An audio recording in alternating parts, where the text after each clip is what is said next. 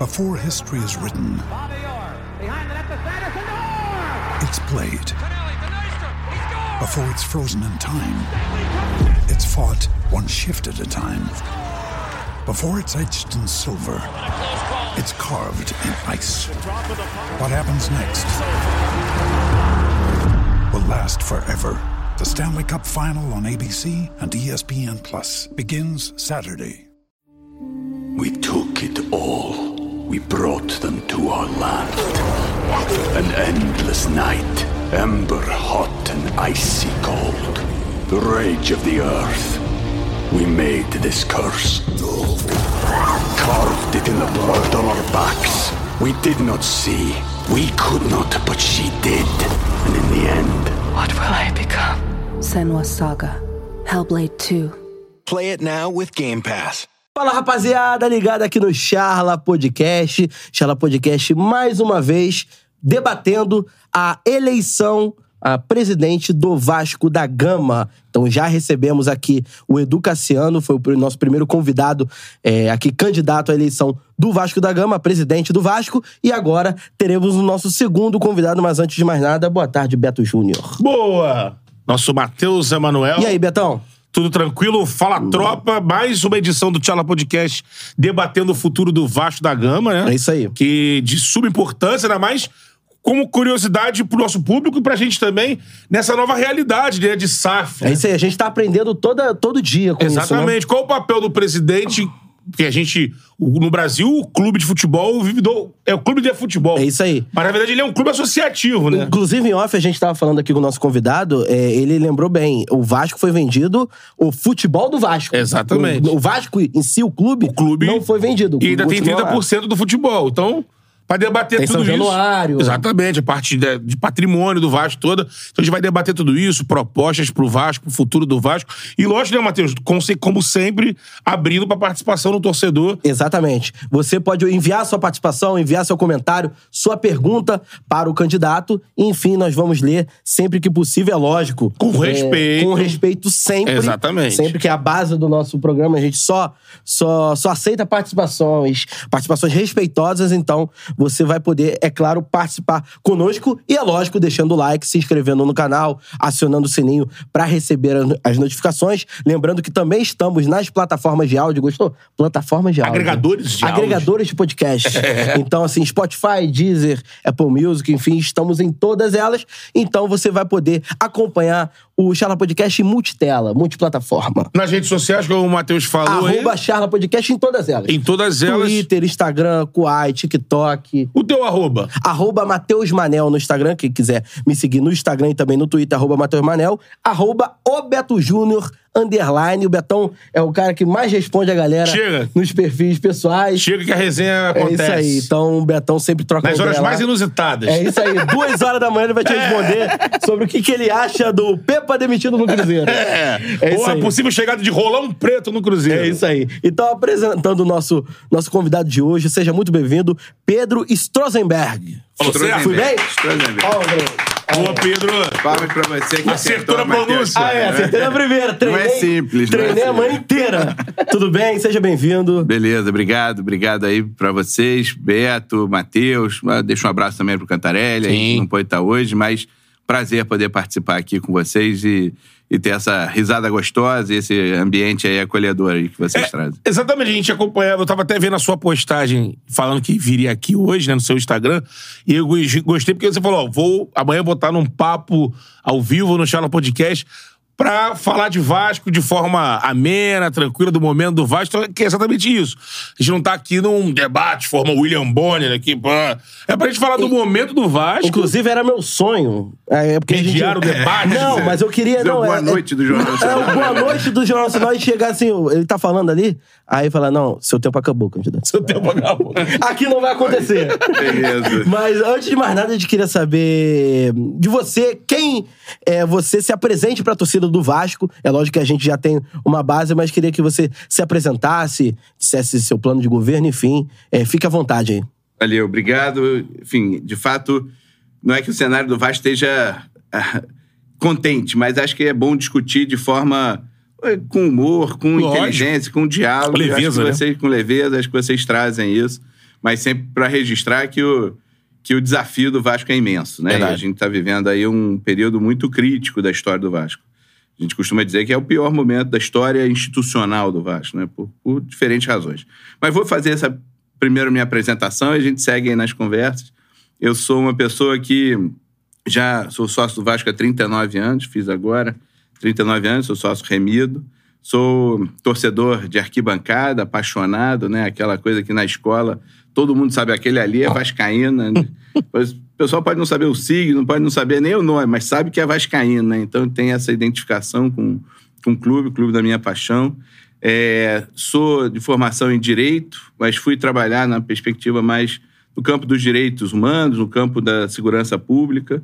Eu sou um dos fundadores, né? E hoje sou presidente do Viva Rio, que é uma ONG também grande, hoje com 12 mil pessoas, com um orçamento muito, muito significativo na cidade do Rio de Janeiro, mas também trabalhando no Brasil. Então, ali eu comecei, digamos, minha jornada profissional. É, sou parte também, fui executivo de uma outra organização social chamada ISER, Instituto de Estudos da Religião, que justamente tem esse tema da religião como um tema central de pesquisas, estudos, a produção de conhecimento. Então, a minha formação ela dialoga tanto numa ação né, no campo social, quanto também na produção de conhecimentos.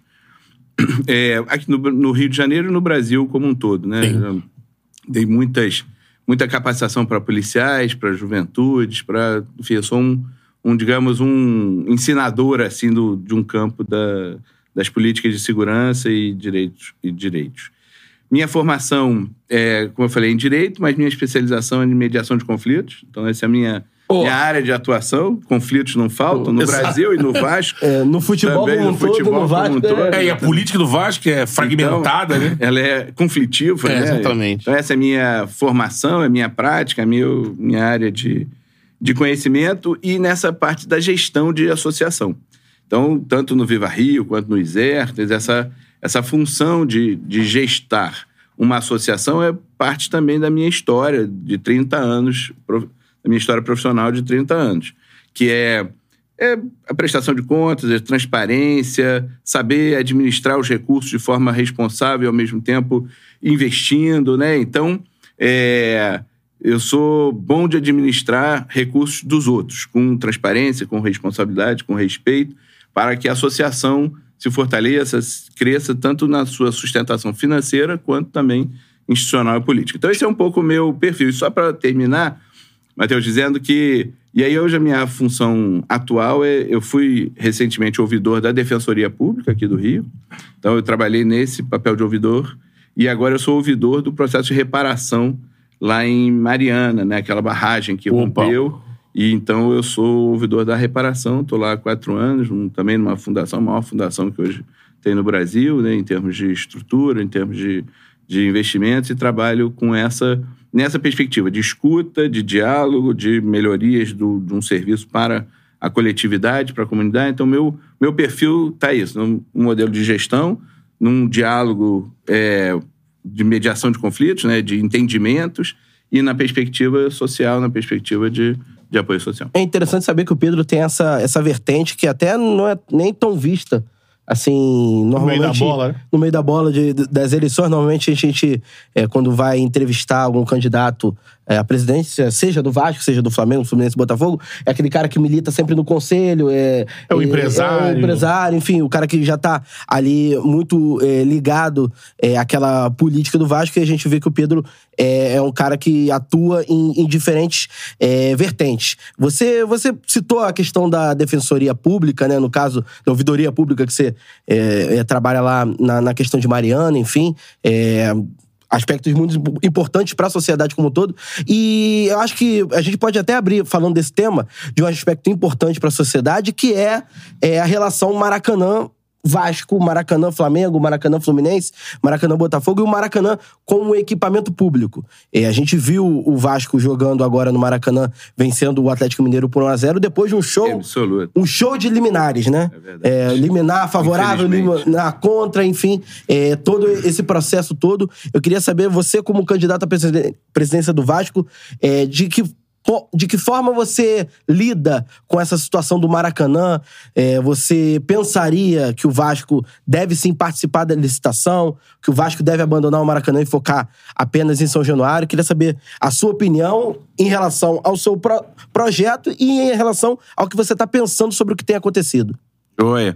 É, eu- primeiro, o Maracanã é parte da minha infância, deve ser sido de todos Sim. nós, né? O Maracanã é um estádio público fundamental no imaginário do futebol mundial, né? E brasileiro, especialmente. O Maracanã é um estádio público, né? Construído com recursos públicos, aliás, muitos recursos foram gastos ali no, no Maracanã.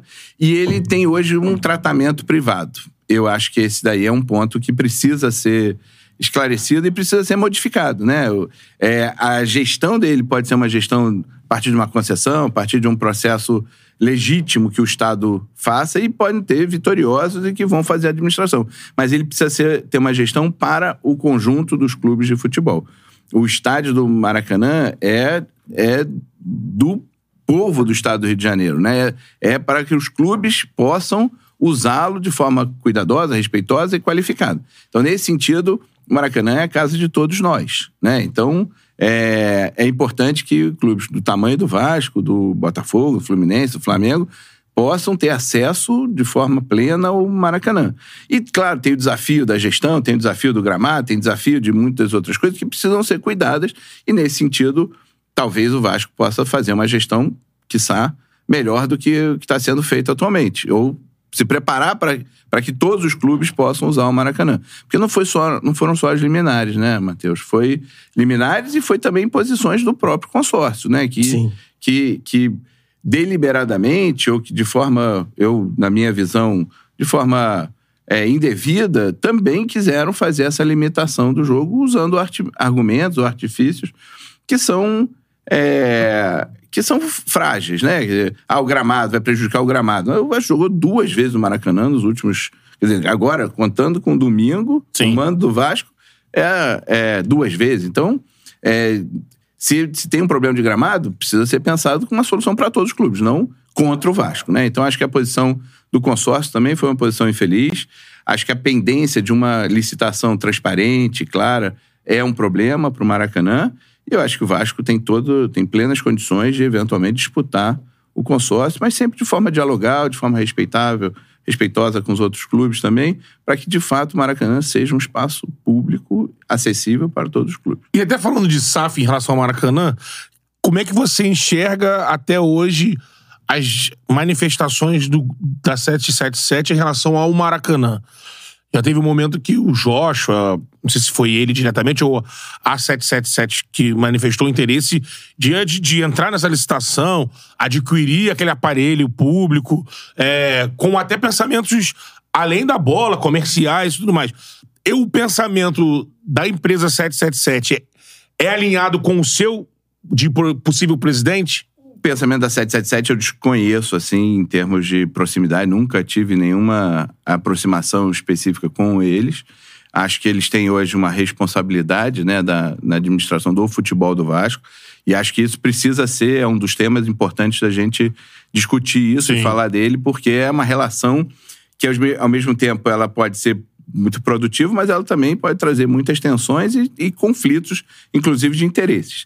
No caso do Maracanã, o que eu também acompanhei, e, e também como vascaíno, né, e como interessado, eu vi que o Vasco é, colocou uma proposta, foi acabou sendo de aquele aquela chama, aquela chamada pública foi desconsiderada e o e a concessão foi prorrogada e hoje ainda está numa situação ainda instável porque tem uma prorrogação e não uma licitação, mas o Vasco apresentou uma proposta concreta com de qualidade para a administração do Maracanã.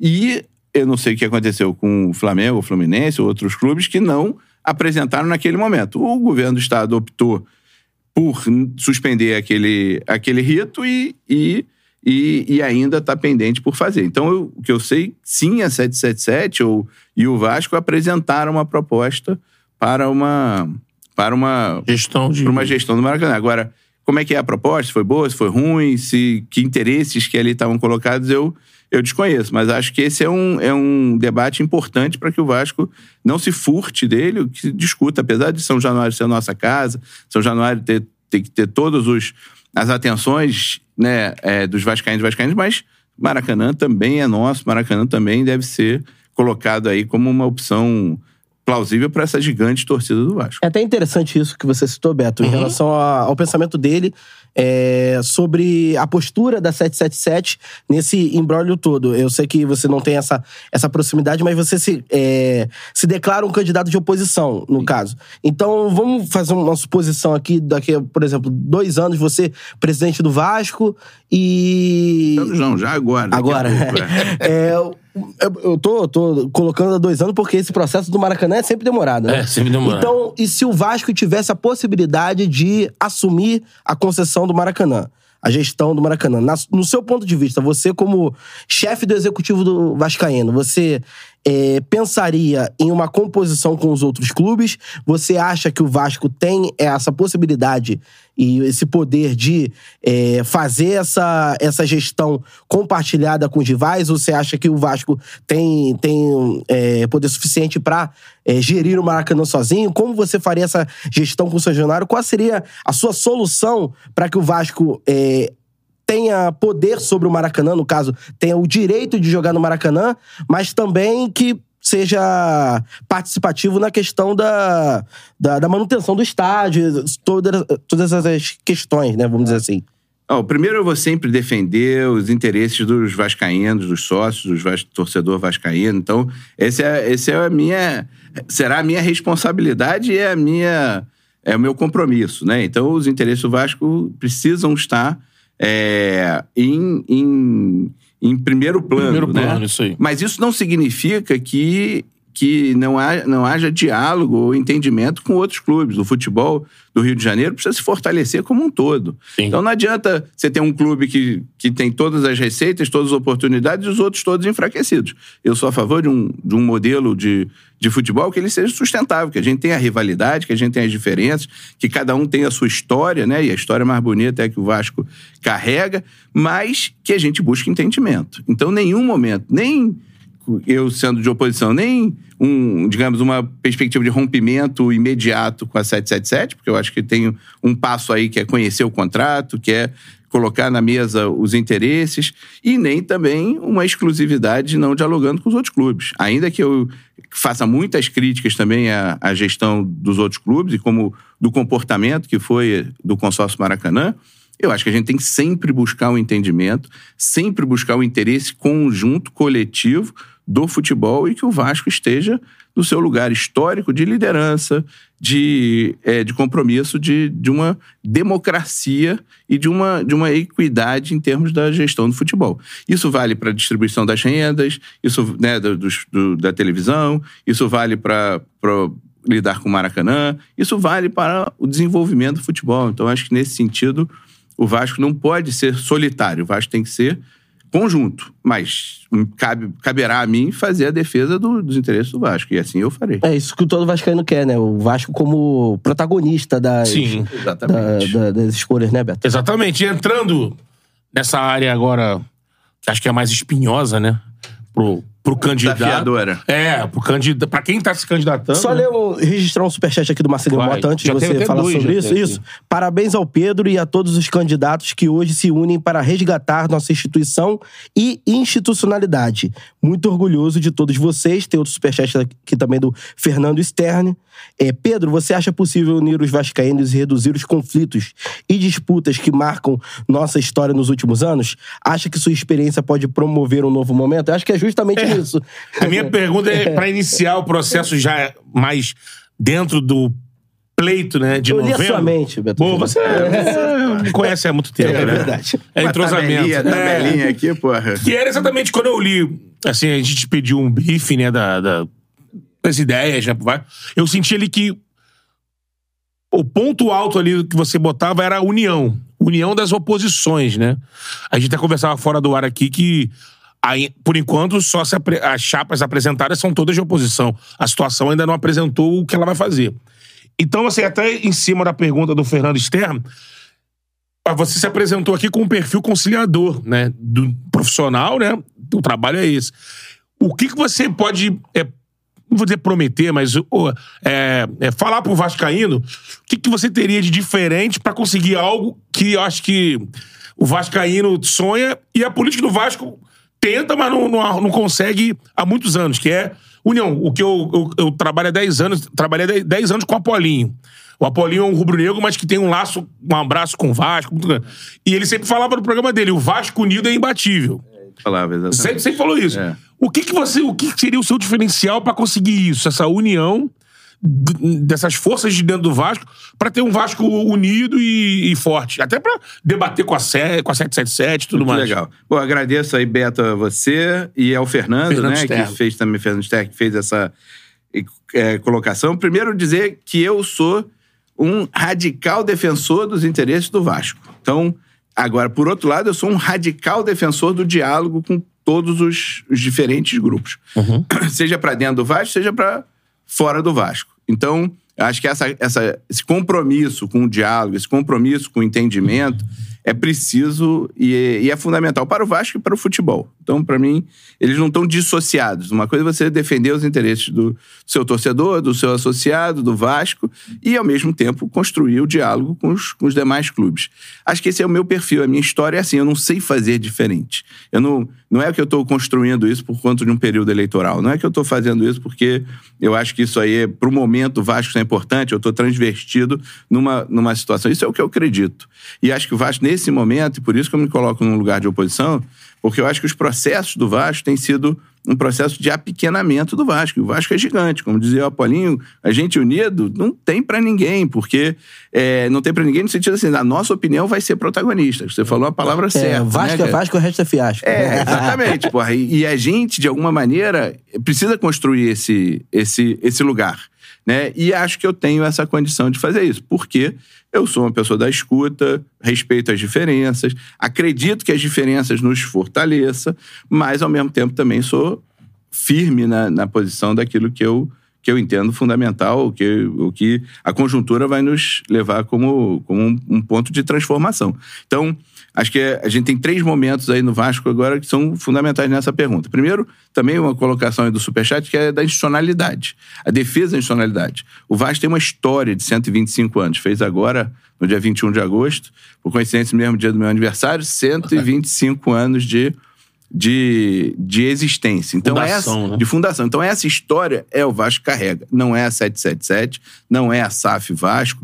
O Vasco nasceu no remo, cresceu no futebol, se mostrou em outras modalidades esportivas. Então, essa história é a nossa história que a gente precisa valorizar e fortalecer, e o mundo da institucionalidade é, é fundamental. Então, agradeço também o Superchat e digo que esse é um, é um ponto. O segundo ponto é essa relação, aprender essa relação com a, com a SAF, porque é, um, é uma lei nova no Brasil, os clubes estão experimentando os seus primeiros mo- movimentos, é uma lei que também não se, não se estabeleceu, agora mesmo no Congresso tem uma, uma discussão de revisão da SAF.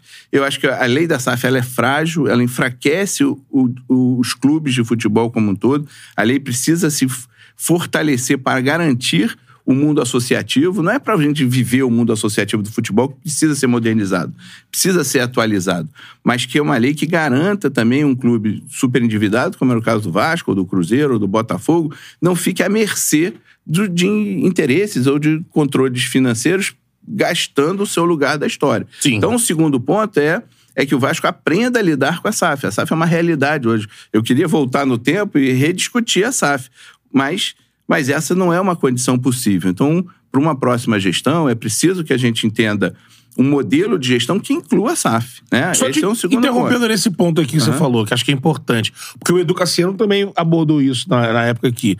É, você hoje, olhando pra trás, você acha que foi, Foi um precipitado? erro. Foi um erro. Foi, Acho foi um que erro. foi. Acho que foi. E é o formato que a SAF do Vasco hoje foi estabelecida foi um, foi um crime, eu diria. É, porque, porque o formato que ele colocou foi um formato de uma promessa vã, uma promessa irreal de uma diretoria que não cumpriu o que, o que entregou. O que falava. O que falava, o que apresentava prometia. pra vocês como conselho. É, exatamente. E, dentro, e junto com essa, o impedimento de ver o contrato. O Vascaíno, sócio do Vasco, votou por um, um acordo que ele não viu, um contrato que ele não viu, compromisso que ele não viu. Tem um documento, um parecer de dois conselheiros, 15 conselheiros do Vasco tiveram acesso, sem telefone, numa sala fechada, num tempo limitado, com um calhamaço de informação, e 15 conselheiros tiveram acesso a esse Eles foram contrato. escolhidos Eles foram escolhidos, não sei como, mas. de foram vários segmentos do Vasco, em de posição. diferentes segmentos do Vasco. É. Menos, menos amplo, né? Foi, Menos- foi mais. Foi Mais mais, a restrito. situação. É, mas, mas foi. E dois conselheiros colocaram aqui um conjunto de preocupações que hoje estão vigentes. Isso não foi discutido no Vasco, isso não foi verificado pelo Vasco, sabe? Isso não foi levado em consideração pela diretoria que lá estava. Então, o processo de venda do Vasco talvez seja o pior processo de venda das SAFs da história. O, o Botafogo se preparou para uma SAF. O Cruzeiro tem uma SAF de um jogador, de que é pessoa envolvida no futebol. que- Então, esses são modelos. O, o Bahia tem o, o, o CID, que é uma instituição conhecida, também. que foi muito discutida. Com trans- O Vasco ele não, fez, não teve transparência, não teve concorrência, não teve acesso a informações básicas, mínimas, para uma tomada de decisão. E é isso que esse é o patamar que a gente chega, né? E por isso que eu acho que o, o- o Eduardo Cassiano fala e o que eu também eu reafirmo, o primeiro passo de quem chegar lá é um passo de abrir o contrato, é de ter transparência no contrato, para que a gente possa analisar o que está compromissado, o que, que não está compromissado, quais são as alternativas possíveis para o Vasco resgatar e retomar a sua grandeza do futebol. O Vasco tem 30% dali, Matheus. O Vasco precisa exercer essa, esses 30% com a grandeza dos seus 20 milhões de torcedores. Não como sócios da 777, mas em defesa dos torcedores, dos vascaínos, das vascaínas, que são apaixonados pelo A história do Vasco está nos 30% do, Sim. que a gente tem do futebol. Sim. E 30% com 20 milhões de torcedores ficam gigantes. E é nesse lugar, por isso que aí eu termino aqui é, essa, essa emenda, emenda que a gente fez, mas é dizendo que é, é muito importante que alguém da oposição ganhe. Por quê? Para romper esta lógica que está vigente neste momento. A atual direção, a atual diretoria, elas são é, é, elas são associadas à 777 e não associadas à sua à torcida, aos seus sócios. Elas não representam, elas têm uma rejeição hoje do- dos associados imensa. É preciso entrar alguém que vá fazer a defesa do, do clube, vai fazer a defesa do torcedor, vai fazer a defesa do sócio, e nesses 30% vai exigir ou vai se comprometer para que o Vasco seja gigante novamente. Agora, o Beto falou sobre precipitação e eu queria só é, complementar e fazendo uma outra pergunta. Você acha que por parte da diretoria, eu não vou nem citar a torcida, porque a torcida é aquilo, vive o, o- momento, o- né? os piores 20 anos da história do Vasco em sequência, vários Apavorado com chance de cair mais ainda. Vários rebaixamentos em, em sequência, a questão financeira muito mal. A gente teve o Zé Ricardo ontem. é, ontem? Ontem, né? Segunda, né? Segunda. Segunda. Segunda-feira aqui no, no Charla, ele falou que é, o Vasco começa uma Série B. dele, É, aliás, o Vasco começa uma Série B com teto salarial de 70 mil, que a gente sabe que pro futebol é muito Vasco, pouco, né? né? Pro Vasco, um clube que, que queria subir, é muito pouco. É, a gente sabe que, do ponto de vista da torcida, a torcida queria muito a venda da- do, do futebol do clube pra sobreviver, né? Pra respirar. Agora, do ponto de vista da diretoria e dos dirigentes que lá estavam e ainda estão é, no clube, houve precipitação ou, na sua visão, houve certa negligência com tudo que estava acontecendo em relação ao Vasco, de não ter um preparo a mais, de não ter uma, um estudo maior em relação até a, a possíveis concorrentes, até É. a possíveis é, outras. é, discussão de detalhes do contrato. Na sua opinião, foi precipitado ou foi negligente essa venda do Vasco? Eu acho que negligente fica melhor posicionado, né? Eu acho que o que o Vasco fez, a diretoria do Vasco é, fez foi uma entrega é, obscura, é, desrespeitosa, e que, claro, o Vasco estava numa situação limítrofe, né? O Vasco estava numa situação crítica, mas já viveu isso em outros momentos. O Flamengo já foi o maior devedor dos clubes de todos os tempos, né? Na, na história. Então, é, a- tem há outras soluções. Na, na campanha eleitoral que eles foram eleitos, eles não falavam da SAF. Ao contrário, tem falas do Salgado, que diz, do, do senhor Jorge Salgado, que diz que ele é contra esse modelo, que o Vasco tem outras soluções, que ele estava a um, pa, a um telefonema de qualquer de grandes fundos, né? Então, essa não é a realidade. O Vasco caiu na gestão Jorge Salgado, não subiu na gestão Jorge Salgado, subiu sacrificosamente na gestão Jorge Salgado e foi vendido no seu pior momento. Então, qualquer negócio, né? Se vocês tiverem um negócio, vocês o lugar de vender, o momento de vender, não é no momento que você está mais fragilizado, é no momento que você está mais fortalecido, né? Se, esse é o, se essa é a sua solução. Dois, se você vai vender um ativo tão importante como esse do Vasco, você precisa consultar os associados, você precisa consultar o conselho. E o que foi feito foi de uma maneira completamente desrespeitosa. O Vasco é gigante, o Vasco é dos vascaínos, seja com SAF ou sem SAF. Quem carrega a Cruz de Malta no peito, quem é apaixonado, são os vascaínos. E a gente vai torcer para o Vasco. E nesse sentido, eu acho que foi uma decisão, é, é, a, é, digamos, da carência nossa do vascaíno, né, da, do, do desespero e de uma, e de uma fala é, uma fala mentirosa ou fala não, não verdadeira dessa, dessa atual diretoria. Então, nesse sentido, eu acho que é negligente porque não era real. Não foi uma precipitação, foi não, foi não, foi não verdadeiro, né? Quando a gente é, falava, o próprio Edu, outro candidato, ele dizia pra gente que ele não sabia se teria condição de, da oposição entrando, por exemplo, solicitar a abertura do É, contrato, né? Excelente ponto. Que não é uma certeza. Vocês não têm essa certeza, né? É, a gente tem a, a- a certeza de que a gente vai trabalhar para essa abertura do contrato. E quando você tem um, um associado com 30%, ele tem acesso à informação e essa informação precisa ser compartilhada. Depende, por isso que eu falo assim, Beto, depende do lugar que você quer ter. No- nesse contrato foram, pelo menos assim, oficialmente foram- foi dito, inclusive, que teve uma comissão de 28 milhões. Alguém recebeu 28 milhões para esse contrato acontecer. Havia uma dívida conhecida do Jorge Salgado, do Vasco Jorge Salgado, porque ele botou dinheiro pessoal ali colocado. Tem muitos interesses ali em jogo. Eu não quero ser leviano de acusar foi fulano, foi Beltrano, mas se alguém recebeu, também isso devia ser transparente, devia ser dito. Se é, se é legal esse procedimento, se está documentado, devia também ser dito. Mas esses interesses escusos ficaram à frente dos interesses eh, do Vasco. O que a gente precisa é romper esta lógica. É entrar alguém que não tenha compromisso com a 777, que tenha capacidade de diálogo, de entendimento, de busca de, de uma relação que proteja o Vasco, né? Sobretudo, a gente não, o Vasco não pode viver novos dramas de, de rompimentos, isso pode ser, se alastrar na justiça de, muito- de forma muito sofrida, mas que seja firme também na defesa do Vascaíno, na defesa dos interesses do Vasco. E nesse sentido, às vezes, são, podem ser conflitantes. Agora, abrir o contrato, eu diria que hoje já, é, já, tem, já temos, pelo menos, a gente tem um grupo de advogados que está acompanhando, está estudando a lei da SAF, está se preparando para para poder estar junto nesse momento de abertura. E hoje acho que é, é praticamente consenso, ou eu, diria consenso, de que o acesso ao contrato a gente vai, vai ter. Mesmo que precise judicializar. Mesmo que precise judicializar, mesmo que precise tensionar, mesmo que precise, esse é um compromisso que a gente tem. Não, o Vasco não pode mais viver com uma, é, com uma caixa hermética que, que a gente não sabe o que está escrito. Porque sabe o que acontece, Beto? Tem uma coisa assim, que a, a SAF pode ser uma solução para muitos clubes, pode ser um caminho. Eu, pessoalmente, não acredito.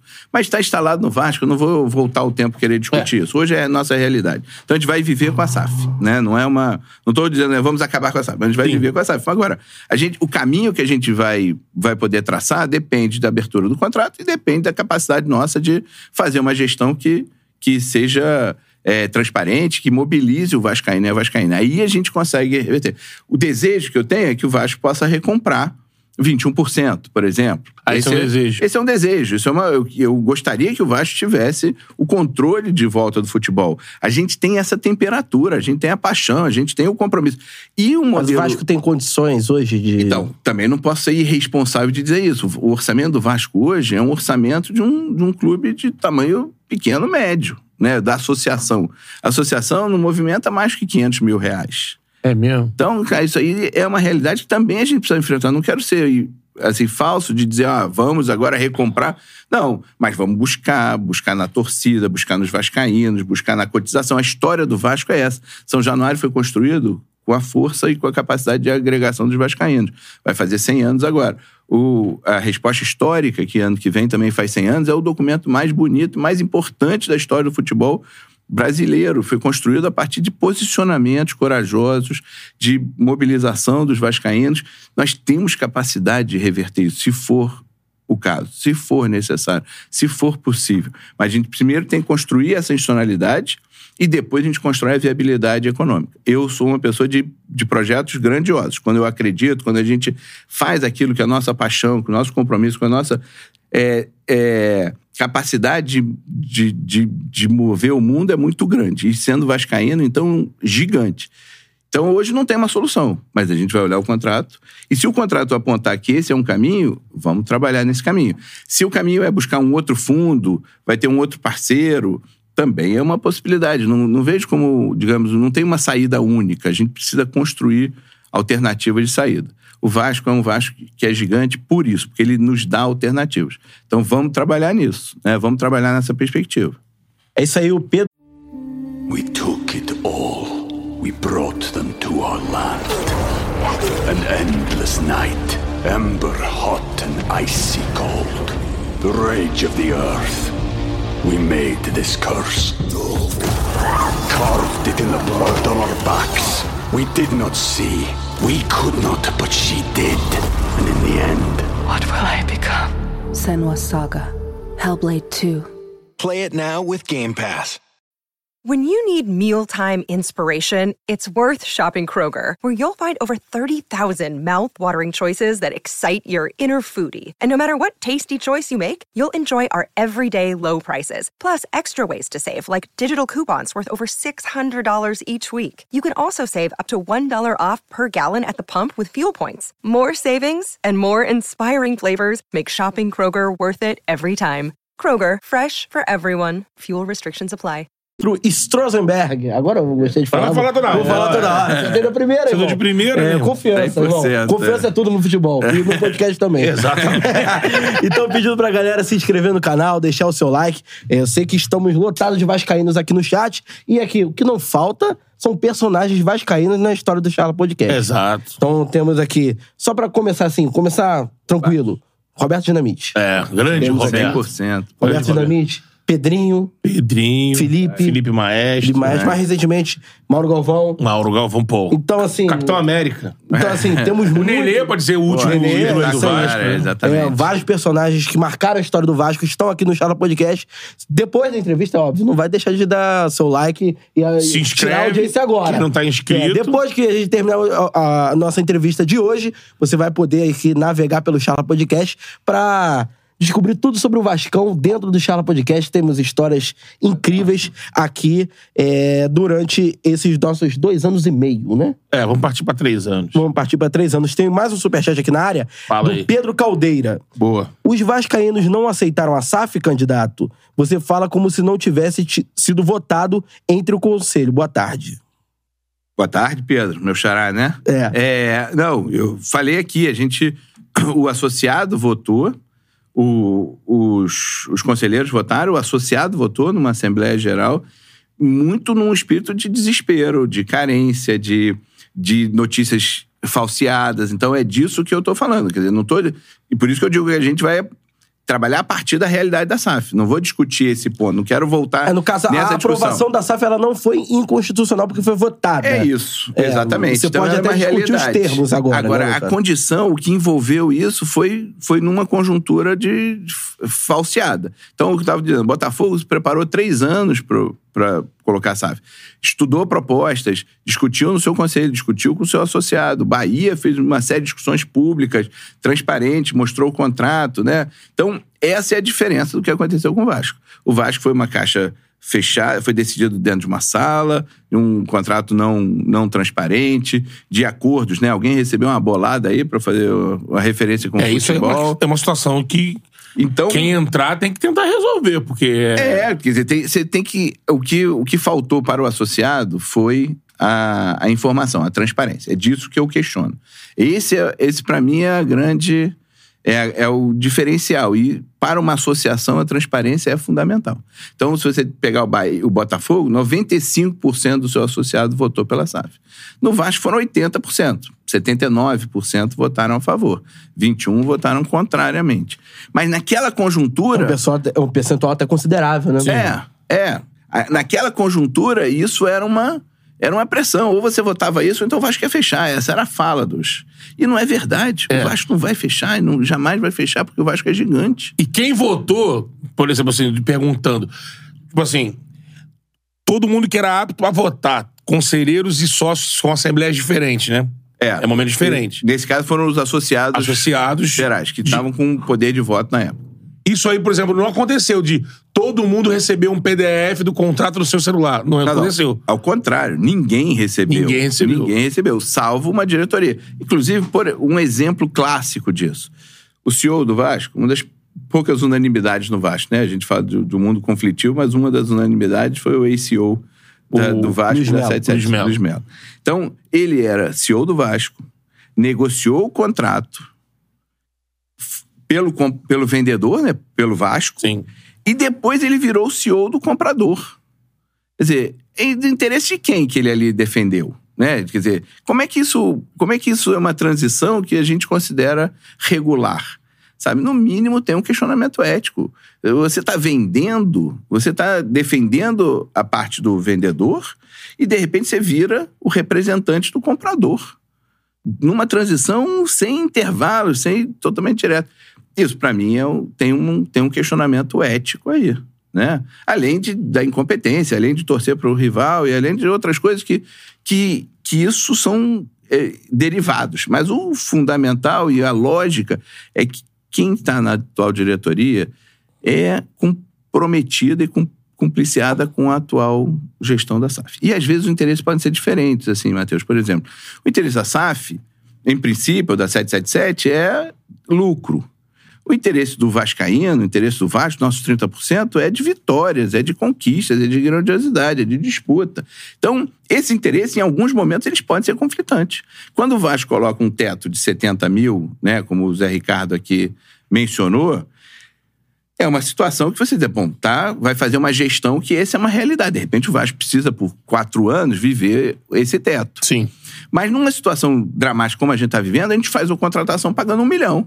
Porque é isso o futebol. O futebol diz assim, cara, eu não posso rebaixar o Vasco. Então ele vai contratar o- o- os, os- os, é, técnicos caros, jogadores caros, né? Então ele vai ter, o Dimitri vai pagar um, um dinheiro que, que, o- que na primeira contratação não fez. Isso é parte do futebol. Isso vale para 777, isso vale para o Vasco, vale para o associado ou vale para a SAF.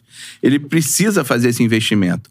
A discussão ali é de quando é que o interesse do investimento é maior e quando o interesse da vitória é maior. E esse desequilíbrio a gente vai precisar conviver dentro do Você citou toda a polêmica envolvendo o Luiz Melo, é, o ex-CEO do. Não, não, tem uma parte só.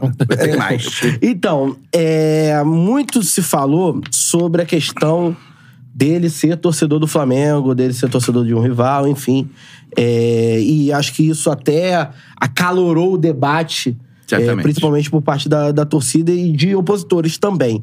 É, mas você acha, no, no- no caso do ambiente profissional, que isso é um fator é, preponderante, é um fator fundamental para que ele não, não fosse, não ocupasse um cargo diretivo no Vasco? Ou você acha que são os outros fatores que ele deveria ter sido desligado por conta dos outros fatores? Você acha que esse fato dele ser torcedor do Flamengo é num- numa questão profissional? A gente pode citar aqui, por exemplo, o último grande dirigente de futebol do Vasco executivo, o Rodrigo Caetano, que ganhou aquela Copa do Brasil pelo, pelo Vasco em 2011, certamente, gaúcho, né? Certamente não era torcedor do Vasco. né? Grêmio. É, Sim. possivelmente. Não, acho que seguramente a gente tá falando que a- a- é, não é irrelevante, mas não é Primordial. primordial. né? eu acho que o esforço é buscar vascaínos, o esforço é contar com vascaínos, o esforço é que vascaínos tenham orgulho de estar nas posições de gestão do clube. Esse é o, é o desejo e é, o, e é a prioridade. Agora, o problema dele é, é, no meu modo de ver, tem esse movimento ético e tem a, a competência. Então, esses, para mim, são os, os, os principais requisitos, né? O ético também é importante. Eu não, eu gostaria de ter um clube que fosse reconhecido, que seja reconhecido pelo seu compromisso ético. E esse tipo de, pela integridade, pelo compliance, pela capacidade que a gente tenha de transparência. E isso, para mim, é um retrato daquilo que a atual diretoria está vivendo, que é essa duplicidade de lugares. Então, esse, para mim, é, o principal, é a principal questão, seja com o Luiz Melo, seja com outros, outros profissionais, mas, mas particularmente com o Luiz Melo, é o CEO da SAF, da nova SAF, de quem vestiu a camisa pela primeira vez. E já era o CEO do Vasco, dessa diretoria. Então, para mim, isso, isso é, um, é um equívoco. Eu, e eu acho que, pro sofrimento que o Vasco está passando hoje, o CEO atual da SAF é vascaíno e acho que os próximos têm que ser vascaínos. Para até a gente conseguir superar esse trauma. Acho que hoje é um trauma pro vascaíno. Entrando, ainda é falando de SAF, né? Ela, ela é a detentora da maioria dos. Ela manda no É, hoje o assunto né? principal da eleição do Vasco é, SAF, né? Mas, assim, entrando em algumas promessas de campanha, que a gente não sabe, porque, pelo que a gente já conversou com o primeiro candidato que veio aqui, conversando com você, ninguém. é, vocês não têm acesso ao contrato, mas o que o, a empresa que adquiriu o futebol do Vasco falou, isso eu me lembro bem, e ali muito ao lado da situação, ao lado do Salgado, ao lado do Osório, era, por exemplo, a gente sabe que a 777 comprou 70% do futebol do Vasco por 700 milhões. Só que foi muito, muito falado na mídia valores de bi, bi alguma coisa. Bi 300, bi... Porque nisso tinha... Bi 400, O seria dobro. 700 a É. mais. É. Teria a dívida do clube, né, que seria quitada. É isso. E melhorias estruturais. Estruturais, tipo, São Januário seria remodelado. Tinha isso também, né? Aham. É de investimento, né? investimentos no É estádio. Quando a gente teve aqui o primeiro candidato, o Edu, ele fez questão de levar a gente em São Januário depois. Porque ele falou algumas situações aqui que a gente ficou meio aqui e ele quis mostrar, é aqui do lado a gente foi. E de fato, São Januário tá bem largado, né? Assim, Super abandonado. muito abandonado.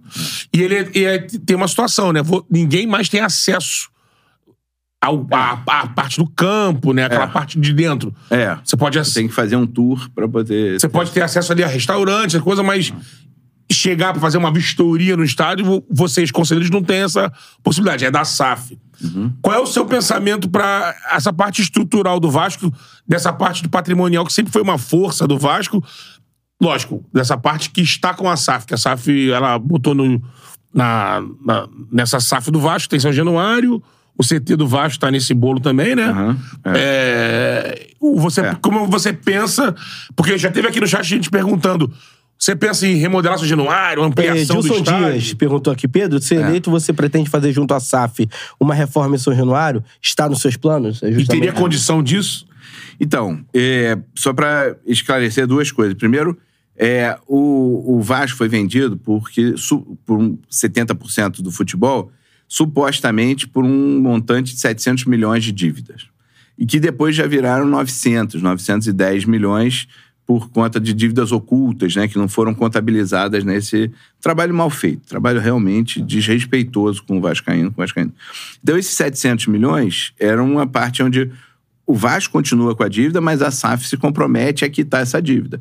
Se pagar 60% em seis anos, ela tem mais quatro anos prorrogadas para pagar a dívida parcelada. Se ela não pagar 60%, a dívida ela tem que. O clube, né, o, o- a associação tem que pagar a dívida naquele momento. Então a gente está vivendo, só para não deixar de falar isso, Sim. a gente está vivendo o que seria o momento áureo da SAF. E a gente está vivendo já com tantas dificuldades que a gente está passando. E daqui a cinco anos, o, o imposto vai aumentar, porque também a lei da SAF garante até o quinto ano um- um- uma redução do imposto, depois passa a ter um imposto de mais 5% na venda de jogadores, e o sexto ano, que é o prazo de você alcançar essa meta da- das dívidas. Então, a Associação do Vasco, o Vasco está colocando risco, não é hoje, não é o dia de hoje. Ou amanhã. O Vascaína, a Vascaína precisa olhar, porque não é de hoje que a gente está falando. A gente está falando de um Vasco daqui a cinco anos, daqui a seis anos e daqui a 50 anos, né? Então, é disso que a gente está falando. O drama é como é que a gente consegue não perder a dimensão do prazo, né? Desse prazo. Uma decisão hoje pode afetar o Vasco daqui a 20 anos. Então, só para dizer que esse é o... Lógico. Esse é um ponto importantes para esse processo de eleição. Não é se é a favor ou contra a SAF neste momento, se a SAF faz um investimento A ou B, se gosta do técnico, não. É uma questão de sustentabilidade, de existência.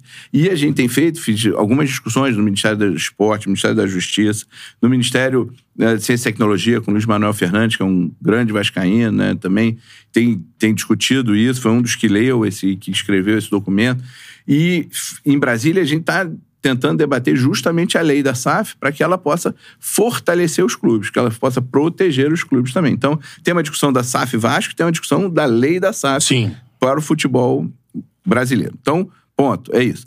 Na sua pergunta, Beto, que é fundamental, São Januário é o lugar afetivo do Vascaíno, é o lugar onde a gente sente bem a nossa casa, é tá vivendo esse preconceito absurdo, né, da decisão do Ministério Público com, com o Tribunal de Justiça. Hoje mesmo teve uma declaração infeliz, ou mais uma declaração, já não sei, nem sei se dá para dizer infeliz, mas trágica do, do, do, é, do Rodrigo Terra, né, que é o do Ministério Público responsável pelas que diz que o Vasco está fazendo um papel de vitimização. Vitimização, cara, é uma irresponsabilidade com os milhões de torcedores do Vasco, com os milhares de sócios do Vasco, com os milhares de moradores da Barreira, dizendo que é uma vitimização a proibição de, do funcionamento do estádio de São Januário.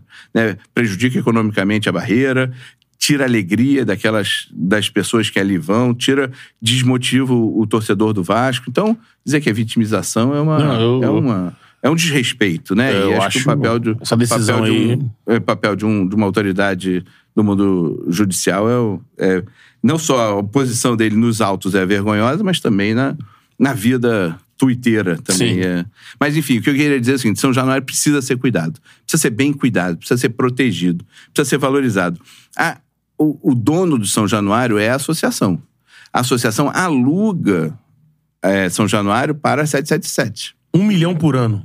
um milhão por ano, que dá aproximadamente 85 mil reais por mês. Isso entra nos cofres da associação lá. Um milhão Vasco- entra é, por ano entra no cofre da associação. É. Mas é, o aluguel do restaurante, o aluguel da loja gigante, isso aqui, já ficam com, com, com o a 777. Então, o Vasco está praticamente entregando São Januário. E está sendo muito mal cuidado. Então, acho que aí tem dois caminhos. Matheus, Beto e aí os, os amigos aí do, é, que estão assistindo do chat.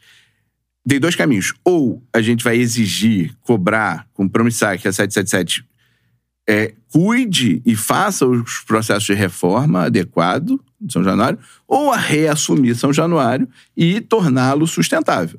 É possível? É. Com o apoio do torcedor, do associado, com grandes vascaínos e vascaínas, né? Eu fico imaginando um show da Tereza Cristina no, no ginásio do Vasco, do Paulinho da Viola, Martinho da Vila, né? Tantas vascaínas e vascaínos, um espaço organizado, é, é, digamos, montado por um gringo Gardia, que é vascaíno também, que é um gênio da cenografia que a gente tem, fotógrafos vascaínos colocando exposição. O Vasco, São Januário, sendo um polo de cultura para aqui, para o bairro Vasco da Gama, para o bairro de São Cristóvão, um lugar de, de vi- vivência da barreira. São Januário é sustentável. Eu diria que hoje esse é o nosso, esse seria o nosso caminho. É dizer assim, como é que a gente torna São Januário um lugar sustentável. Isso envolveria uma reforma, ampliação Isso, isso também? também viria com a questão da reforma. Eu não tenho pessoalmente um projeto de reforma daqueles. Tem outros, alguns candidatos, outras pessoas que. E todo ano de eleição vem, né? Promete ampliar São Januário, promete reformar São Januário. Acho que esse é um tema que precisa ser tratado desde o primeiro momento. Mas não como uma promessa, mas sim como trabalho, sim como resultado. O que eu diria e o que eu traria como compromisso é São Januário de um lugar acolhedor para o Vascaíno, responsável de, de se estar, né, de ter qualidade, condições de segurança e, e de, e de conforto, e um lugar frequentado por vascaínos e vascaínas. É um polo cultural, um polo de fortalecimento do Vasco no Rio de Janeiro. O Vasco, o São Januário merece ser visitado por turistas. Turista vascaíno. E aí você falou uma coisa também muito importante, Beto. O acesso ao clube precisa ser facilitado para o sócio que vem lá de Manaus, que vem de, de- do Piauí, que vem né, de Teresina, que vem de Recife, que vem de Salvador, que chegue no Vasco e tenha o prazer de vir para um negócio, para um passeio, que vá lá em São Januário e veja o clube, tire foto com, no gramado, que veja lá a inscrição, as nossas estrelas, as nossas vitórias, que tenha prazer disso. Então, eu acho que São Januário tem esse lugar. Esse é um, é um grande projeto, é um projeto que eu gostaria muito de poder encabeçar e de poder estar à frente, que é essa retomada de São Januário como nosso lugar, nossa casa. Nessa próxima gestão não vai ser quando São Januário fará 100 anos, mas vai estar perto disso. Preparar para os aniversários de 100 anos é uma missão que eu gostaria muito de, de poder ter. E vamos fazer com muito carinho, com muita participação, com muito diálogo, para que São Januário seja um lugar acessível, frequentado. Tem um ótimo bacalhau lá no restaurante do Arthur. Sim. Tem produtos para serem comercializados pelo Arroz de polvo, pelo- né? arroz de polvo. Opa! espetacular. Fui lá, conheci. Merece, Tá merece. Aprovadíssimo. Pô, então. E, e que é isso, São Januário tem esse, essa, essa potencialidade, né? E que seja uma casa do Vascaíno, da Vascaína, mas também do futebol brasileiro, né? É isso, galera. Deixe seu like. Estamos realizando aí mais uma entrevista aí da sequência de quase um debate presidencial, né? Sim, sem, Da- sem os é, confrontos. é, é, a- Uma sabatina. Sabatina, melhor dizendo. Sabatina. A sabatina do, do JN. É, E a sabatina do é, Charla. é, sabatina do Charla. Já recebemos o Sabatina Edu- CP. É, CP. CP é bom. CP é bom. É, CP é bom. Alguém com saudade de CP? Pô, sempre. Opa, sempre. Então é isso, já recebemos o Edu Cassiano aqui no Charla Podcast, agora recebendo o Pedro Strozenberg. Aí, mais uma vez, ó, terceira, hein? Pedir música no Excelente. Fantástico. E assim, a gente falou bastante já, é, e lógico, deixe seu like e se inscreva no canal. É, a gente falou bastante sobre a forma de aprovação da SAF, mas eu queria que você falasse um pouco sobre a sua visão, é, como a SAF está trabalhando, principalmente a parte do futebol porque a gente entrou no, no- início do ano, é, o- o Vasco contratando bastante, é, né? Contratou vários Gastou mais de nomes. 100 milhões em contratações, né? É isso aí. na janela de janeiro. Trouxe o Léo né? Jardim, trouxe o Ivan, trouxe é, Sei se Puma pagou Rodrigues, 100 milhões, mas- Léo, É, tem isso, né? Se Tinha algumas reclamações, 100 né? milhões, é, Léo, enfim, Pedro Raul, é, o próprio Orediano, enfim. É, o Vasco faz até um bom campeonato carioca, mas acaba eliminado na, na semifinal, é, eliminado precocemente também da Copa do Brasil pro ABC e faz um terrível primeiro turno, né? É, e Pior agora é o pior da, da- da sua história, um dos piores da história do Campeonato Brasileiro. É, queria saber a sua análise da temporada do Vasco é, sob o comando da SAF no futebol e o que, que você está achando desse movimento agora de contratação do Paê, que é a contrata- contratação mais cara da história do Vasco. É, queria saber o- sua análise completa sobre o, a SAF no futebol em 2023. Muito legal. Acho que é uma pergunta importante, porque é isso. Nós somos todos torcedores, né? A gente quer que o Vasco seja vitorioso, gigante. E, e eu lamento profundamente a insistência ou a, ou a ausência de capacidade de escuta e de sensibilidade de, de olhar para o Vasco com a sua grandeza, né? Então as contratações foram feitas, botou um time dese- desequilibrado, não botou um time funcional. A contratação do País agora é fundamental, não só pela história dele, né, pela qualidade que ele tem do futebol, mas porque bota um camisa 10 ali que faz a ligação.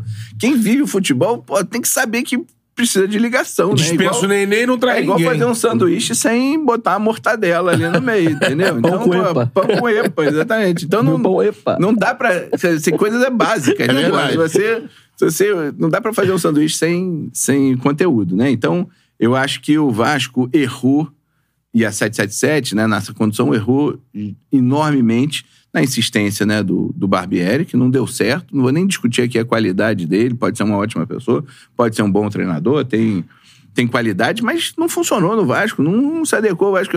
A gente vê aqui o Zé Ricardo falar aqui no podcast, dá uma satisfação. E a torcida estava junto, a torcida, pô, confiava. Ele saiu até nesse momento. Ah, vai chegar 777, É, ele não sabe. não garante, Aí né? não, não garantiu ele o lugar, porque ele vestiu a camisa do Vasco. Isso que é o diferencial de uma associação. ele conversou na época com o presidente do Vasco e sabe a grandeza do Vasco, o tamanho do Vasco. Ele não sabe qual é o tamanho da empresa que com- comprou, mas ele sabe que o Vasco é gigante.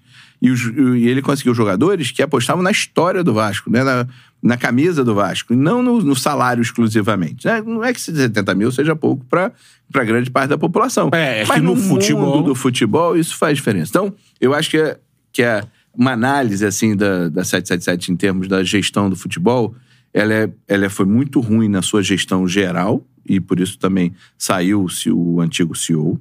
Ela foi E tem o trabalho do Brax, né? e, Como é e que ela você- foi ruim e tem sido ruim no futebol, no trabalho do Brax. Então, ela, ela complementarmente é ruim. Agora, deu uma mudada? Deu. Mudou de, mudou de status? Mudou. Né? Assim, a gente tem um técnico hoje que é um técnico que conhece o futebol, que é vitorioso, que é um, é um técnico que olha né, pro, pro, pro plantel que tem e constrói uma. A gente tem um atacante que pô, cabeceia pro gol, acerta o gol, que faz gol, né? Que preocupa os, Ferretti, os, né? os Ferretti, que preocupam os zagueiros, né?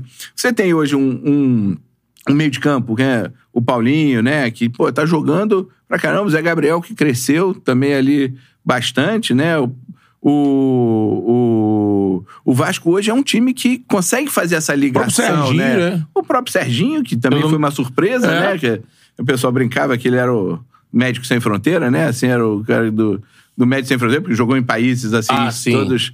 Mas Foi o Serginho que foi na coletiva, teve aquele constrangimento, uma pergunta assim. acho que foi. Foi o Serginho, né? Foi. Que- É, Ele é, olha, ninguém te conhece. É, tá chegando- exatamente. Estamos esperando um jogador de, de tal, não sei o quê.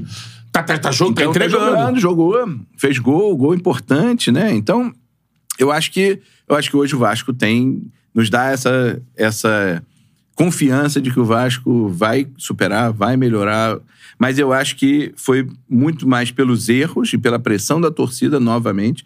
A torcida do Vasco é gigante, é fantástica. A torcida do Vasco faz o Vasco subir.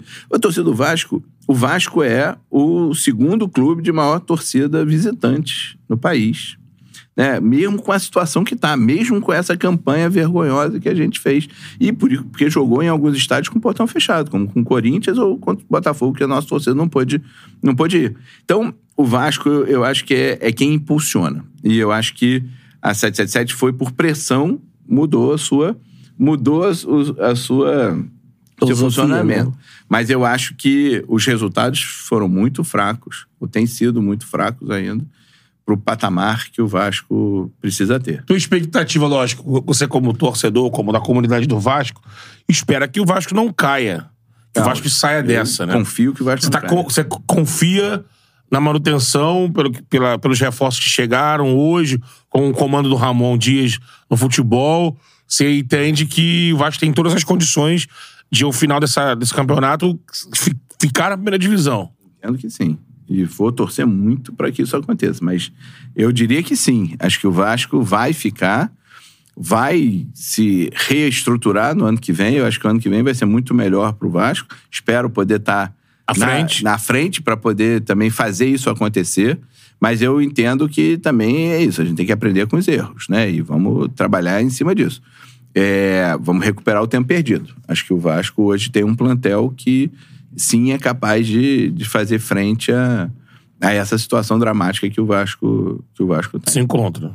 É, o que, que você tem a dizer pra esse torcedor que votou a. É, um torcedor, no caso, votou, não. É, é, Ah, é o torceu- sócio, o né? sócio to- votou. é, É, o, o sócio, sócio que vo- votou e o torcedor que torceu. Que fez festa ali, que fez, pressão festa pra aprovação. pra aprovação da SAF e o cara que tá completamente descrente em qualquer pessoa ou qualquer figura que venha da, do mundo associativo do Vasco.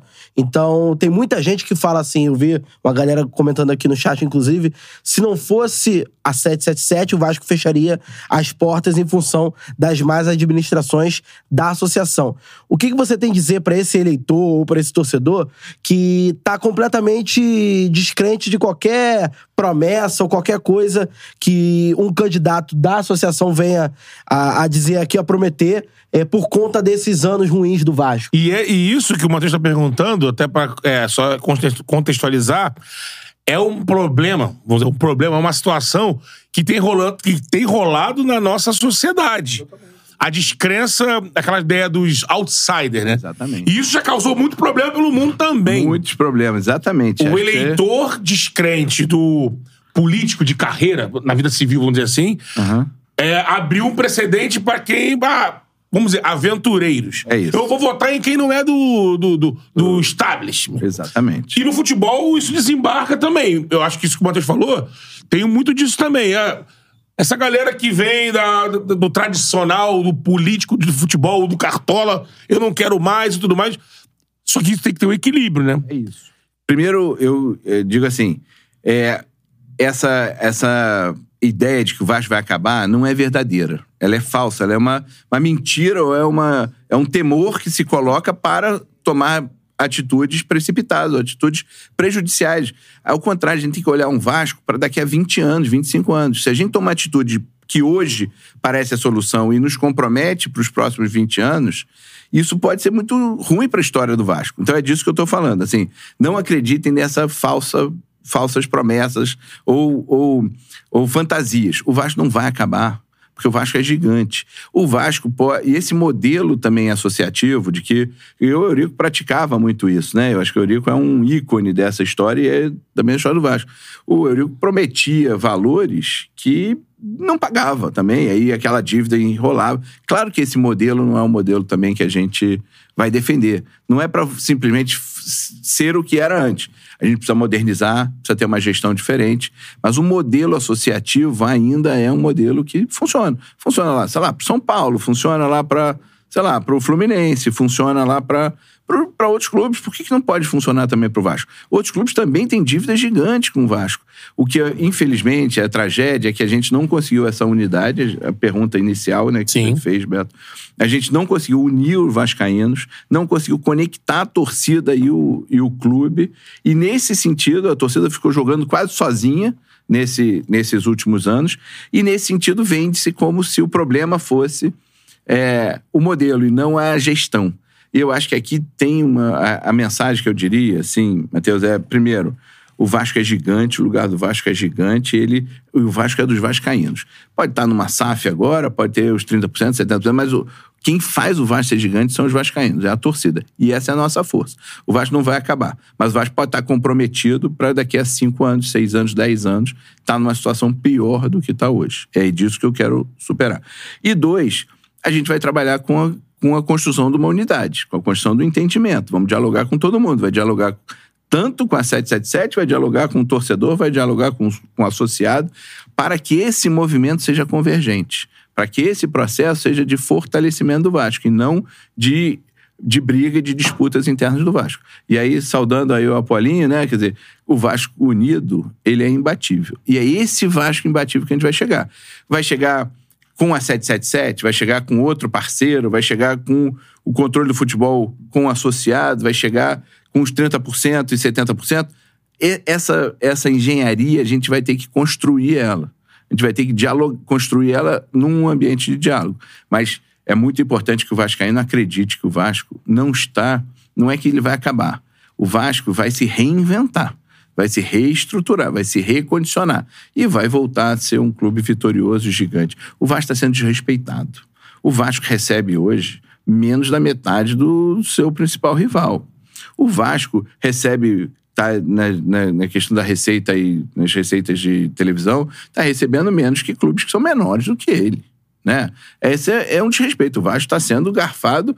A gente viu aqui o VAR agora contra o, jogo o Palmeiras. do Palmeiras. A gente viu o VAR também antes do, do contra o Atlético, na puxada da camisa do PEC.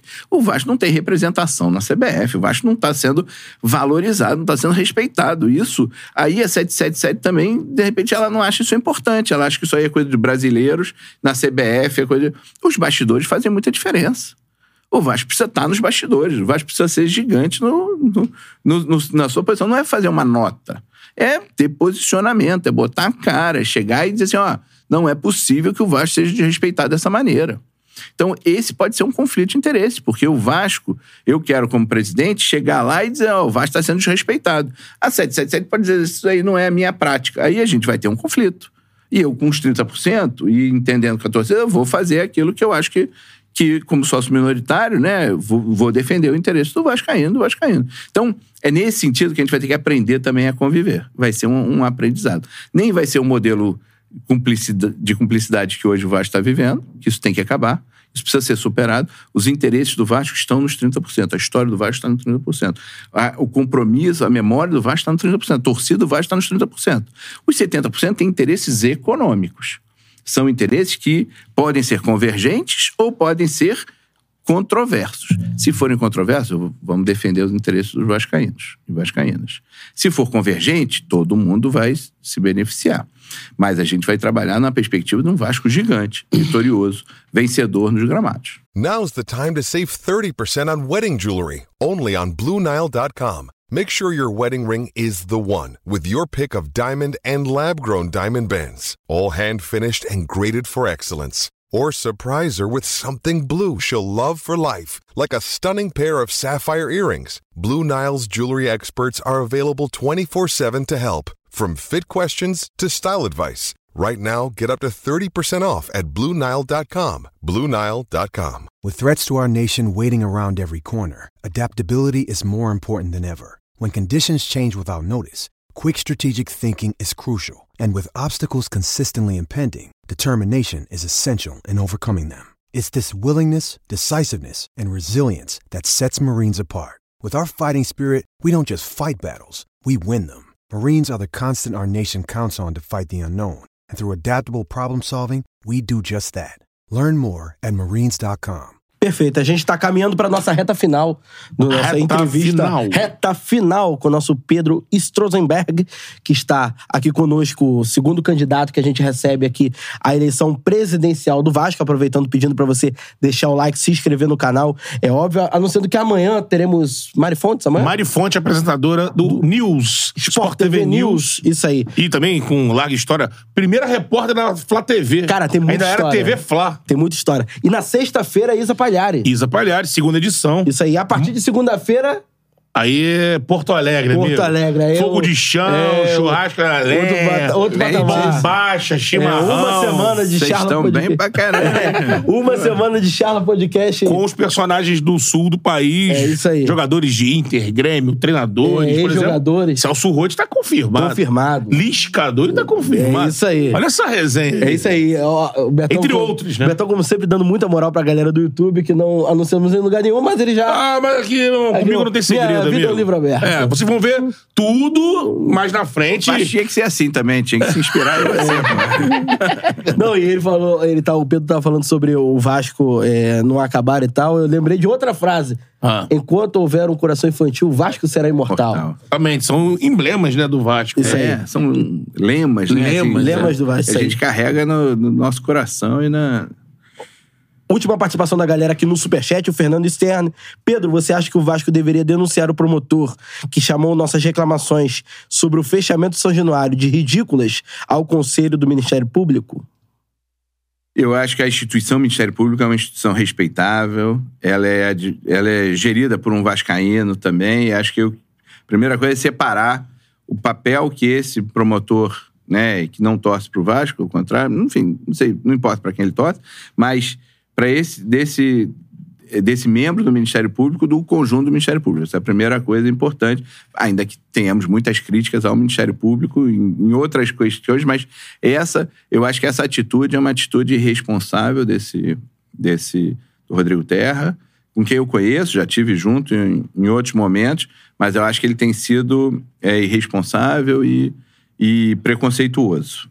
Acho que cabe ao Vasco, sim, fazer uma, fazer uma manifestação, uma representação, para que, de alguma maneira, isso não se, não, não se torne natural. Né? Acho que o Vasco tem que defender as suas cores, tem que defender a barreira, tem que defender a sua relação né, com, a- com as comunidades. Lá, o CT é dentro de Cidade de Deus, Cidade de Deus é um- tem uma história Exato.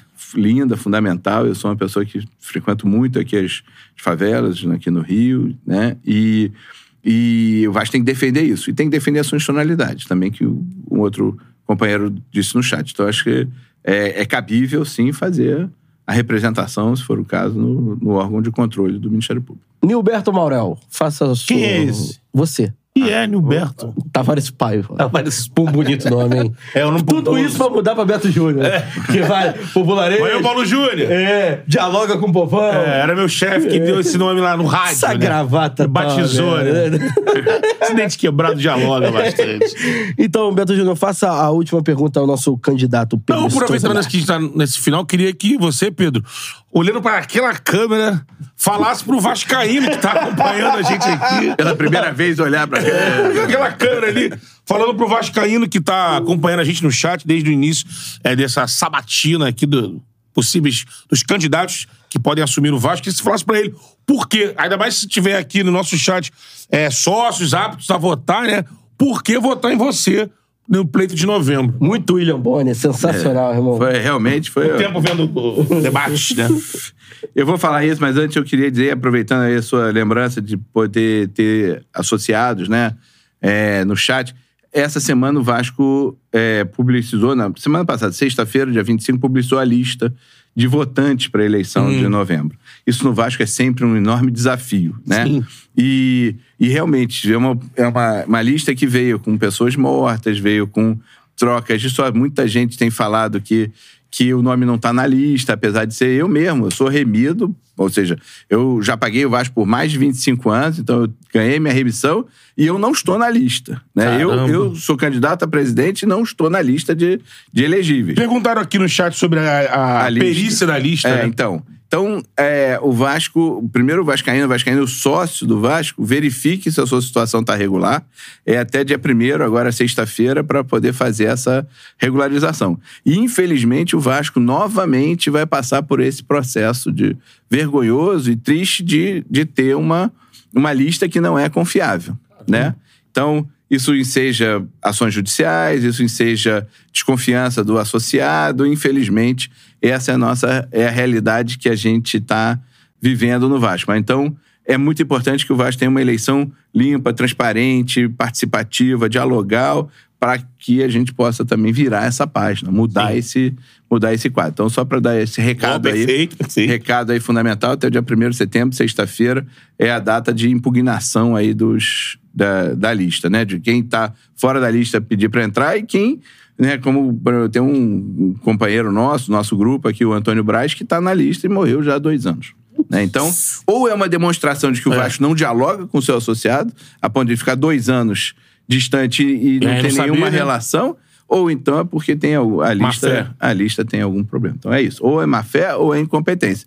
Pode escolher qual dos dois. É, vamos evitar dois, né? nova urna 7, né? Pelo amor de Deus. Pô, né? Já se fala em urna 8, cara. Ah, É. Aí é complicado demais, né? Infelizmente, cara. E esse, O esse Vasco- é o drama, porque o Vasco é um clube com história democrática, uma história mais bonita do, do, do futebol e vive esse drama recentemente. Isso é uma coisa que realmente também eu espero que daqui a três anos, se eu tiver a felicidade de estar nessa próxima diretoria, quero ter muito compromisso que vai, vou fazer diferente. Quero muito compromisso que, que vai ser um outro Vasco, pelo menos nessa interação com o sócio, na interação com a torcida.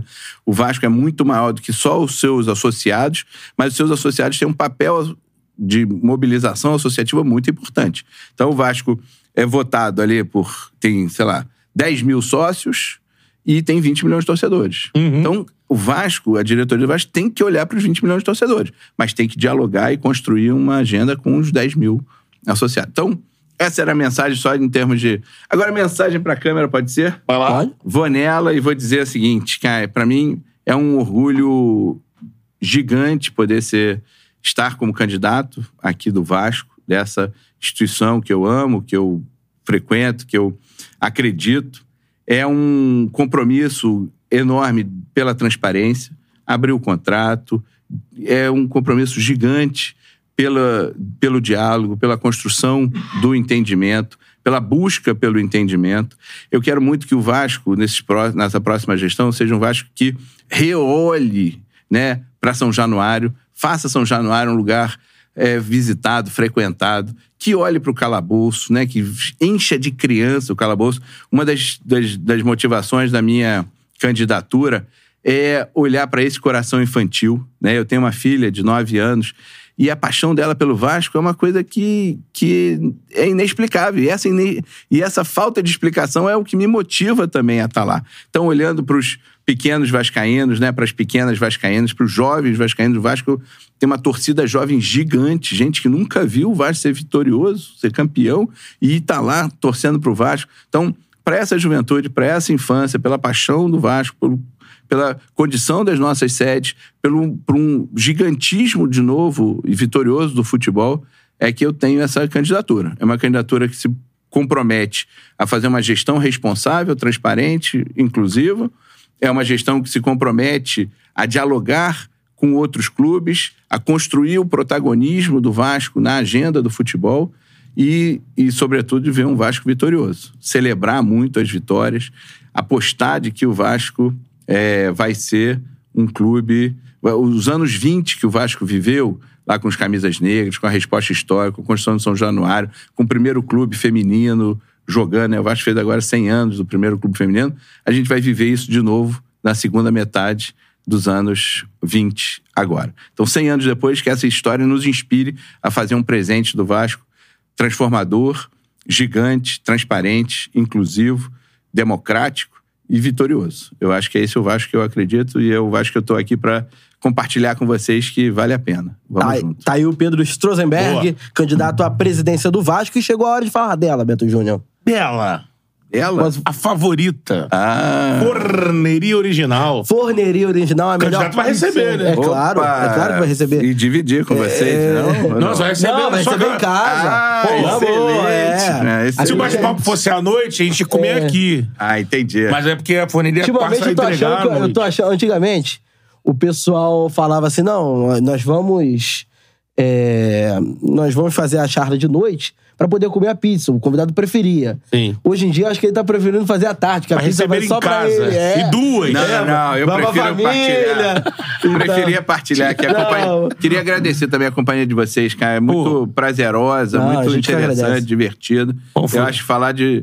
Falar da nossa paixão com esse entusiasmo, com esse acolhimento de vocês é muito legal. Obrigado. Show. Esse aí, Forneria Original, a melhor pizza que você pode pedir. Cupom CHARLA10, como sempre, disponível e ilimitado. QR Code na tela. QR Code na tela voando por aí, voando, voando, voando. Você pode voando. escaneá-lo. De Marguerita. É isso aí. Aí, ó. Aí, Margarida. Já Vou dar o sabor. E o né? Speciale? Que não é especial. Que né? não é especial. especial. Só que o Beto Júnior, né? É, disciplinado, é, disciplinado. Chamava no ar de especial. Aí um dia eu recebi um recadinho. Beto, o nome é até bonito, mas não é esse, tá? É especial. Não, ô, Beto Júnior, vamos lá. Quarta-feira, hoje tem jo- jogos à noite, daqui a pouco a gente vai falar das odds da KTO. Exato. Uma boa pizza, um bom Pra uma sabor. quarta-feira. Pra uma quarta-feira à noite. Tempo Pô. ainda um pouco frio. Então, o clima um pouco frio, você, de repente, tá com a patroa, as crianças estão na casa da sogra, estão ali, tá você a patroa. É bom pedir uma de presunto de Parma, com tomate cereja. E aí você pode até acompanhar com um vinhozinho, né? Quando não tá frio, né? Então essa é a dica da quarta-feira. Uma pizza mais elaborada, que a forneria tem esse- essa qualidade. Tem tantos sabores, que tem aqueles sabores mais tradicionais, do lanche, como um sabor mais rebuscado. né? Claro. Pode ser ali num jantar, ali, uma pizzazinha e tal. É isso aí, Então vai, Forneria Original. Pizza de presunto, presunto de Parma. Presunto de Parma, Excelente. Charla 10 pra você garantir 10% de desconto no seu pedido. E agora é hora de falar da KTO. KTO. Pra perder o costume, né? Cupom CHARLA, 20% de bônus no primeiro depósito da KTO, que é parceira do Charla Podcast, pra você fazer aquela fezinha, aquele palpite esperto, porque hoje tem fogão em campo. Exatamente. Hoje tem fogão e É defesa e né? justiça lá na Argentina. Primeiro jogo 1 a 1 E eu tô com odds interessantíssimas aqui para o duelo de logo mais. A bola rola às 7 horas da noite. Opa! Lá no Defensão. No estádio de Defesa e Justiça. Defensa e Justiça. Isso aí. Tá pagando 2,37 o Defensa, 3,10 o empate e 3,20 o Botafogo. Eu tava lendo no GE mais cedo. O Botafogo vem com um time misto, mas pagando 3,20 Fora no... do tapetinho. É, Já, o Botafogo é, um- é menos regular. É, e na Copa Então- Sul-Americana é menos regular, Exatamente. assim, né? Então, o Botafogo pagando 3,20, o empate pagando 3,10 e o Defesa e Justiça pagando 2,37. Qualquer empate é penalidade, né? Qualquer empate é penalidade. Aí, para se qualificar, Defesa e Justiça pagando 1,70, o Botafogo pagando 2,05, Beto Júnior. Eu vou seco no fogão classificado. 2,05, é isso. Exatamente, porque Botafogo mesmo que... Votou 10, votou 20. Isso Isso. aí. Botafogo mesmo que na Sul-Americana a gente vê que o, o- tanto o Laje quanto o Castro também antes dá um pouco mais de margem pro, pro, pro acaso. Bota time misto e tudo mais. É, mas acho que ontem, vendo o jogo do Corinthians na Sul-Americana, amigo, quatro bolas na trave do Corinthians, chegou lá passou nos pênaltis. Acho que o Botafogo passa. Passa, classifica hoje. O jogo é complicado. Defesa e Justiça em casa é um time chato. É isso aí, KTO, cupom CHARLA, 20% de bônus no primeiro depósito. Palmas para o nosso convidado, Pedro Strozenberg. Boa, Obrigado Pedro. mais uma Valeu, vez pela valeu, presença, viu? valeu, Obrigado pela, pela participação aqui no, pô. no Tchala Podcast. 100%. Gostou? Gostei muito, pô. Tenho vontade de voltar toda semana. Show de É bola. isso aí, amanhã novamente. É, Charla Podcast amanhã, uma hora da tarde, certo? Amanhã, uma hora da tarde. Com Mari Fontes, apresentadora do Sport TV News, arroba Matheus Manel nas redes sociais, arroba o Beto Júnior Underline e arroba Charla Podcast em todas elas. É isso, E rapaziada. sexta-feira, Tamo junto. Zapalhares, meio-dia. Meio-dia, isso aí. Tamo junto, rapaziada. É Valeu. nóis.